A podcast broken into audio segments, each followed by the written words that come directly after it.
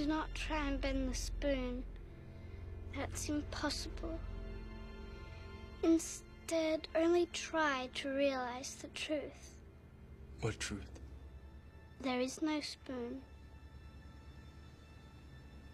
There is no spoon? Then you'll see that it is not the spoon that bends, it is only yourself.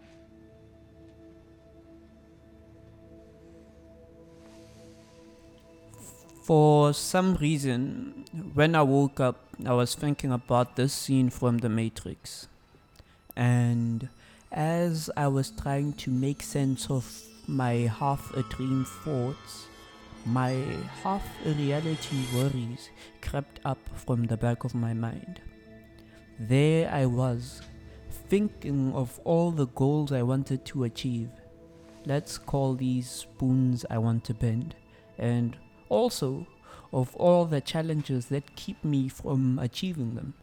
The fact that spoons require a physical force applied to them for them to be bent.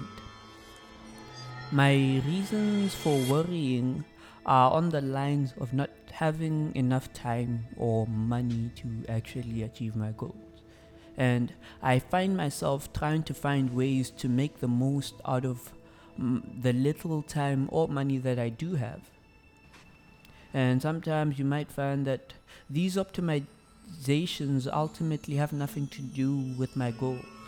And this inner child monk is actually trying to tell me what it is that I am doing wrong.